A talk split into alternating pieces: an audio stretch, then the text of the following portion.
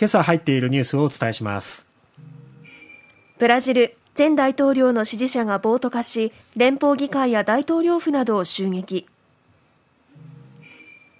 岸田総理フランスでマクロン大統領と首脳会談。外務防衛の閣僚会議2プラス2を今年前半に開催したいと表明。鳥インフルエンザの殺処分998万羽で過去最多に。異例のペースで感染が急拡大。全国の110番通報が850万件。昨年10月に導入された映像110番は622件。全国旅行支援今日から再開。割引率は引き下げられる。まずはブラジルです。ブラジルの首都ブラジリアで昨日昨年に落選したボルソナーロ前大統領の選挙をめぐる不正を訴えて軍の介入などを求めたデモ参加者らおよそ4000人が暴徒化して大統領府や国会議事堂最高裁判所に侵入したと。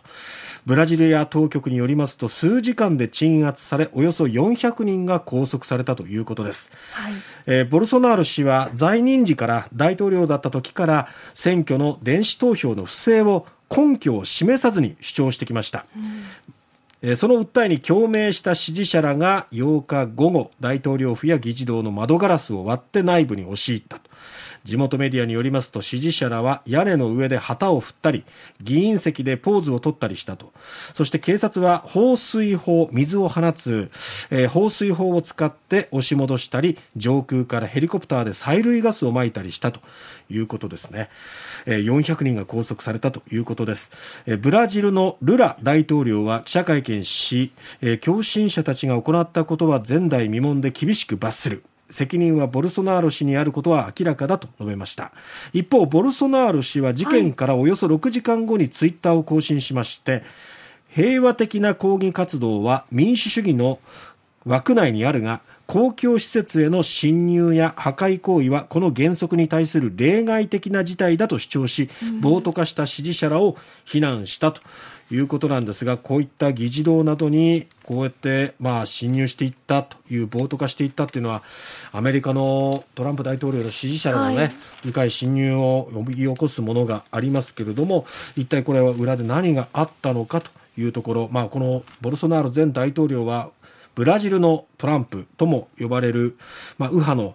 えー、一人でしたけれども在任時からいろいろね、えーまあ、コロナが流行った頃もマスクをせずに、はい、こんなものは風邪だなんて言いながら自分も感染してしまったということもありましたけれどもね、えーまあ、在任中から言動というのはこういろいろ注目されていた人ではありましたけれどもこういう暴徒化っていうのはこの民主主義の根幹を揺るがす事態ですからね。あってはならないことです。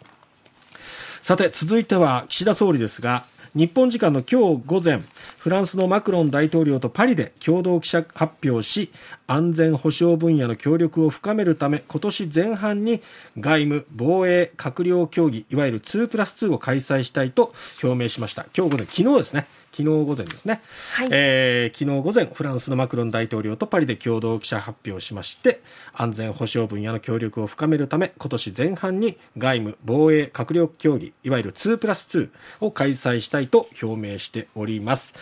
まあ今年の G7 の議長を務める岸田総理としてはこの欧米歴訪していくわけですけども5カ国を訪問するんですが、来年、えー、今年5月の広島サミットへの成功に向けて協力を取り付けていきたいというところですね。そしてこの2プラス2に関しては読売新聞の一面でアメリカとの間でも、えー、11日に開催されるということで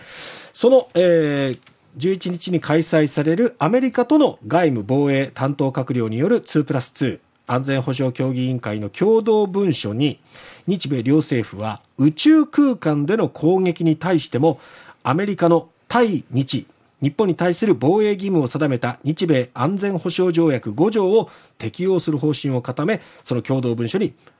明記すると。いうことですね日本の人工衛星などへの攻撃を想定したもので宇宙には国境の概念がないんですけれども日本が運用する衛星は日本の施政下にあると位置づけるということでそれをまあアメリカにも守ってもらうということを取り付けるということですね。はい。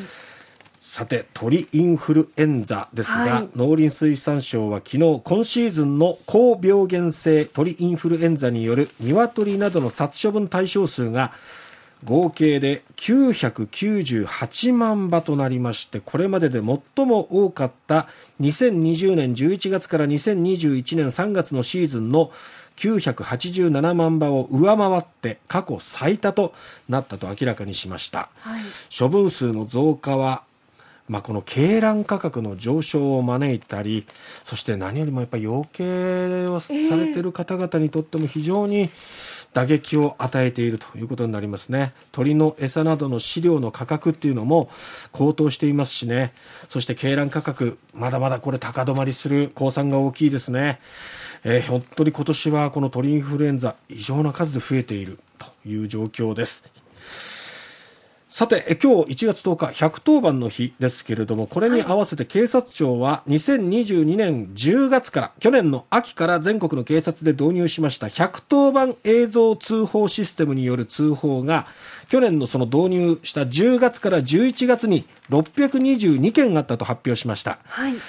撮影された逃走車両のナンバーから容疑者検挙につながったケースもあったということです。この新しい映像通報システムでは、通報者はスマートフォンとかタブレットを使ってリアルタイムの映像、あるいは事前に保存した動画や静止画を送信できるということで、まあ映像による手がかりがあるということで、犯人を検挙、逮捕することにも非常にこうつながりやすいということで期待がされているわけなんですけれどもね、えーそのうちき導入された2ヶ月では622件あって、えーその中にはそういう検挙につながったケースもあったということですね。一方、110番通報自体は去年1月から11月にかけて850万件を超えると。多いですといね。うことで、前の年の同じ時期に比べて65万件余り増えたことが分かった。ただ、全体のおよそ2割に当たる163万件は、